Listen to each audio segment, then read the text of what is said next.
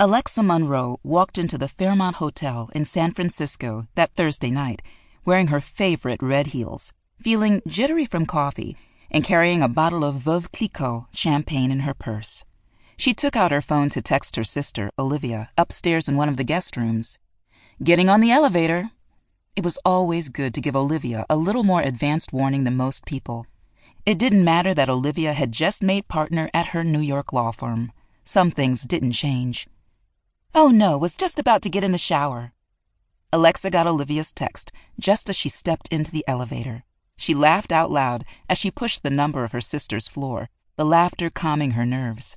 Alexa couldn't wait to celebrate with her older sister, despite, no, maybe because their relationship was still tricky after all these years. The elevator glided in the air, in that smooth, noiseless way elevators in expensive hotels do while Alexa checked her purse for the third time to make sure she'd tossed the fancy crackers and brie in there.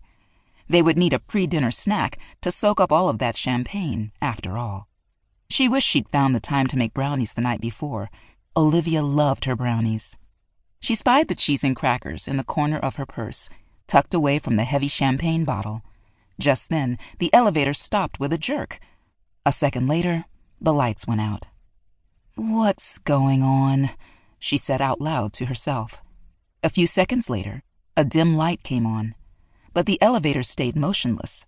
She looked up and around and jumped to see a man with a suitcase in the opposite corner of the elevator.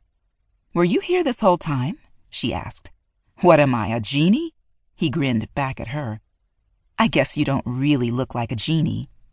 He was a tall, white guy with tanned skin, rumpled dark brown hair, and about a day's worth of scruff where a beard would be. She had a sudden urge to rub her hand on his cheek to see how prickly it was. How exactly had she missed seeing this man get on the elevator with her? Thank you, I think, but isn't that what a genie would say? he asked. You're not claustrophobic, are you? Um, I don't think so. Why, were you going to bust us out of here with your genie powers if I said I was? He laughed. I guess you'll never know if I'm a genie now, he said. Well, there was that time I got an MRI, she said. Being inside that tiny machine wasn't much fun. Maybe I am claustrophobic. Sorry, you already lost your chance to see my powers. He moved to the front of the elevator and picked up the emergency phone. Let's see if they can give us an ETA on getting out of here. She tried not to stare at him in the dim lighting but she couldn't miss the opportunity to check out his butt in his perfectly fitted jeans. It was as good as the rest of him. She tried to wipe the grin off her face in case he turned around. Stuff like this never happened to her. Not the stuck in the elevator thing. Her life was full of minor crises like that. No, it was being stuck in an elevator with a hot guy that was the unusual part. She was always the one sitting on an airplane next to a chatty toddler or a knitting grandma or a bored college student. Never a hot guy to be found. After about a minute of him saying, okay, okay, in progressively tenser tones, he hung up the phone. Well, he paused and smiled at her. Wait, I don't even know your name, my new elevator friend. Alexa? And you, genie? Drew. Nice to meet you, Alexa. Drew, it's a pleasure, but. Right, these circumstances are not ideal. So the bad news is that there's a power outage in the whole hotel. Her phone lit up just then with a text from Olivia. My power went out. Where are you? Ah, yes, I was just alerted to that. Alexa held her phone up before she texted Olivia back. Whole hotel. I'm stuck in the elevator. At least that means they were telling the truth, Drew said. The good news, or so they tell me, is that they have generators, so the elevators should start moving shortly. She slid down to the floor, placing her purse gently beside her. It would be a tragedy to break that champagne bottle. We might as well wait in comfort, she said. Her favorite red heels were relatively comfortable for the first five hours, but she'd been wearing them for nine plus. He shrugged off his leather jacket, gifting her a glimpse of his stomach muscles as his gray t shirt shifted. Mmm. Hot, funny guy who occasionally flashed his abs.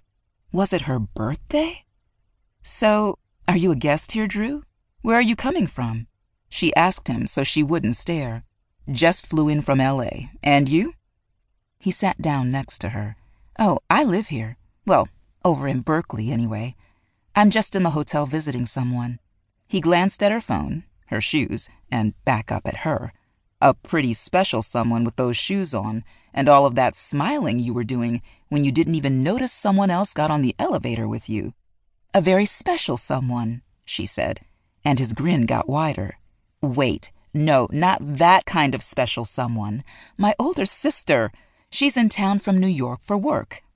Yep, this was how she usually acted around hot guys. Scared to make eye contact, stared at his abs, said something awkward. Ah, he laughed. Okay, yes, I did think it was that kind of special someone. Do you two have a hot night in the city planned?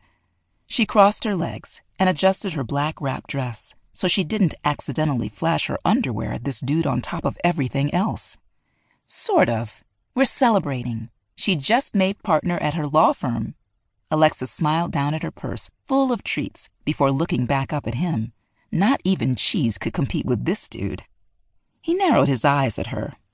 Light brown eyes with a really dark rim around them. His eyes were so pretty that she looked away again. Thank God her brown skin meant her cheeks couldn't get too pink. Otherwise, he'd be able to see them glow in the dark. Okay, I'm happy for your sister. But what is in that bag? You keep looking at it like it holds the Holy Grail. She laughed. Just champagne and a few snacks. The plan is to drink the champagne here and then go out to dinner. Well, that was the plan, but we'll see how long we're stuck in this elevator.